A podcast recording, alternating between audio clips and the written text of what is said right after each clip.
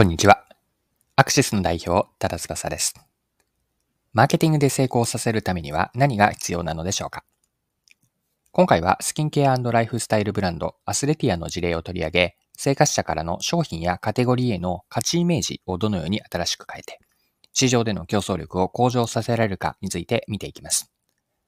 この事例からの学びをマーケティングに生かしていくことで、マーケティングのことがさらに面白いと思えるはずです。では一緒にその秘訣を探っていきましょう。よかったら最後までぜひお願いします。はい。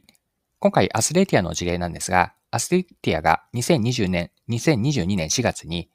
リフレッシングデオドラントミストを発売しました。こちら制汗剤になるんですが、詳しくはアド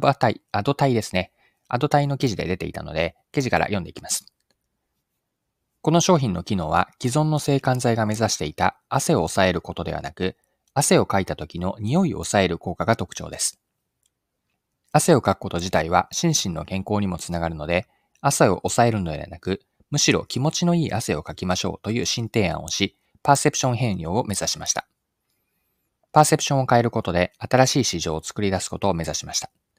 その結果、売上も好調で、計画比 180% を3ヶ月で達成し、ブランド内でも人気のアイテムとなっています。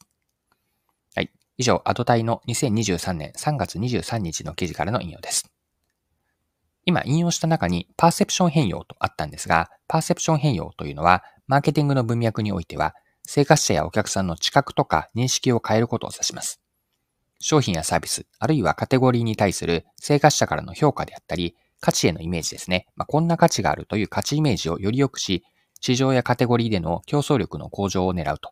これがパーセプション変容、あるいはパーセプションチェンジと呼ばれるものです。はい。それではこのアスレティアの事例から学べることについて掘り下げていきましょう。アスレティアは汗を抑えるのではなくて、むしろ気持ちのいい汗をかきましょうという新しい提案を通じて、生活者に今までの制汗剤とは異なる視点を提供したんです。汗をかくこと自体が心身の健康につながるという考え方を取り入れて、従来の制汗剤への価値観を刷新したと、こんな風に捉えることができるんですね。アスレティアの提案により、生活者は良い商品の定義、良い制汗剤の定義を新しく見直すようになるんです。これまでの制汗剤に求めていた役割というのは、汗を抑えることだったんです。一方のアスレティアが打ち出したのは、汗を抑えるのではなくて、むしろ気持ちのいい汗をかこうと。気持ちのいい汗をかきませんかという提案だったんですよね。これは汗をかくことを前提に、汗の匂いを抑える効果を特徴にしているんです。このような提案によって、生活者は制汗剤への価値イメージがいわばアップデートするように書き換えられて、良い制汗剤の定義が新しく変わるんです。定義が変わるというのは、売り手にとって生活者からどのように自分たちの商品が選ばれるかという市場での競争ルールが変わることを意味します。カテゴリーやそのジャンル内で商品を選ぶときに、これまでとは違う選択基準が加わって、生活者は新しい視点から今までとは異なる商品の選び方をするようになるわけです。ここまでを整理すると、全体的な流れというのは次のようになるんですが、まず新しい視点が提示されると。それによって生活者からのカテゴリーであったり商品への見方が変わって価値イメージがアップデートされます。そこから良い商品の定義、今回でいうところの良い制汗剤とは何か、この良い商品の定義が変わって商品やサービスの選ばれ方、つまり競争ルールが変わっていくと。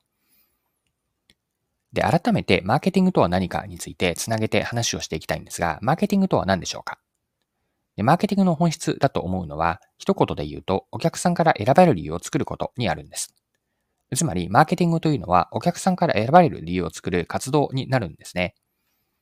そのために、マーケターが担う役割というのは、お客さんがまだ気づいていないそのカテゴリーであったり、商品の意味合いとか魅力を見出し、新しい価値として捉え直して、そのお客さんの文脈に沿って価値を提案することにあるんです。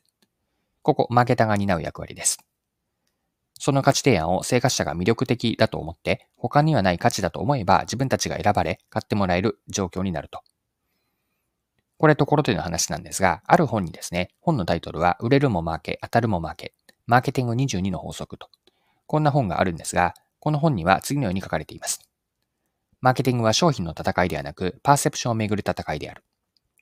もう一度言うと、マーケティングは商品の戦いではなく、パーセプションをめぐる戦いであると。パーセプションというのは今回の文脈に当てはめれば価値イメージなんです。マーケティングとは商品やサービスにどんな価値のイメージを持ってもらうかをめぐる戦いであると。パーセプションというのは価値提案によって作られます。単に商品の機能的な特徴を説明するのではなくて、これだけではなくて、商品がお客さんにとってどんな意味合いとか価値があるかをお客さん目線で伝えることが大事なんです。お客さんに寄り添う、その文脈に寄り添って価値があると思ってもらえることで、商品がようやく自分ごととして捉えてもらえるわけです。今回の学びを一般化すると、たとえ商品そのものは変わらない、変えられなかったとしても、マーケティングの役割というのは、お客さんからのカテゴリーや自社商品への価値イメージを変えて、お客さんから選ばれる理由を作ることにあると。ここを押さえておきたいポイントです。はい、そろそろクロージングです。今回は、アスレティアの制汗剤ですね。こちらのパーセプション変容の事例を取り上げて学べることを見てきました。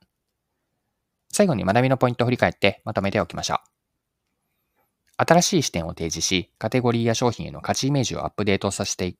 することによって、市場での競争ルールが変わります。マーケティングの役割、マーケティングの本質というのは、お客さんから選ばれる理由を作ることにあります。よって、マーケターの役割は、お客さんがまだ気づいていないであろうカテゴリーや商品の新しい意味合いを見出し、それを価値として提案することです。マーケティングは商品の戦いというよりも、パーセプションという価値イメージをめぐる戦いです。